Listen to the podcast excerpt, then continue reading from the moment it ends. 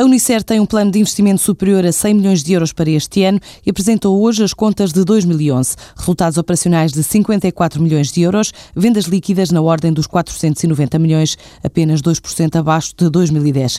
Uma quebra face ao ano anterior, visível também em volume, na ordem dos 650 milhões de litros vendidos, ou seja, menos 3%. Tendo em conta a atual conjuntura, que aponta para uma quebra de consumo de cerveja no mercado doméstico na ordem dos 7%, para o presidente executivo da empresa, António Pires de Lima, estes resultados são considerados positivos. Não era o resultado que gostaríamos de ter tido, porque gostaríamos até de ter crescido em 2011, mas é ainda assim um resultado muito aceitável, que foi dinamizado pelas nossas exportações. Atingimos vendas líquidas de 490 milhões de euros, apenas 2% abaixo de 2010.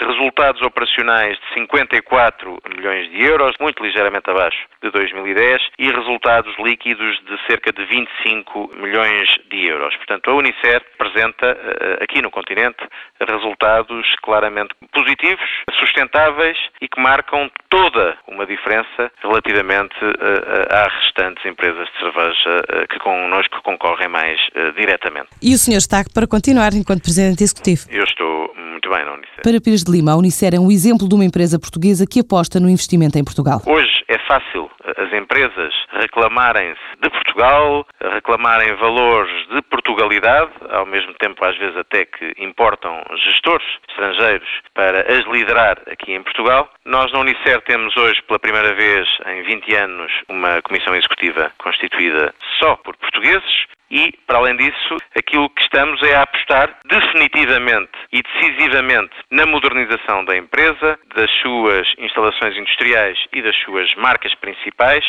no ano em que muito pouca gente tem a coragem, o arrojo de investir em Portugal. Neste tom, Pires de Lima explica ainda como vai ser feito o investimento na ordem dos 100 milhões, a fatia maior cerca de 80 milhões para reconstruir a operação cervejeira, modernizar e ampliar a fábrica de Lessa e o restante para relançar a marca da cerveja Superboc a reconstruir a fábrica de Lessa do Valio e também eh, arrancar com a construção de um armazém automático que vai substituir várias estruturas logísticas que temos aqui no Norte e centralizar todos os escritórios da empresa, que estão neste momento em quatro sítios diferentes, apenas num edifício. Cerca de 100 milhões de euros de investimento entre área industrial e marketing que vamos pôr para renovar a nossa fábrica de Lessa do Baldio e também para relançar a nossa marca principal, joia da coroa da Unicer, que é a Superboc. A partir do final do mês de março, com eh, uma evolução que vai diferenciar as nossas embalagens no mercado das cervejas, torná-las mais distintivas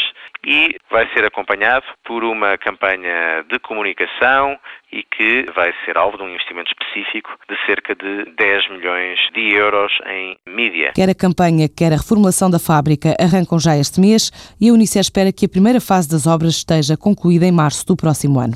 Embraer, Boeing e Airbus assinaram hoje um memorando de entendimento para o desenvolvimento de biocombustíveis para a aviação a custos acessíveis e com um desempenho similar aos de origem fóssil. O anúncio foi feito em comunicado pela fabricante brasileira que aumentou a participação que tinha na portuguesa OGMA para 65% do capital, numa operação que foi realizada em janeiro. Os clubes europeus vão receber uma verba de 100 milhões de euros provenientes das receitas do Euro 2012 de futebol, aumentando a quantia para os 150 milhões em 2016, anunciou hoje a UEFA no Congresso em Istambul.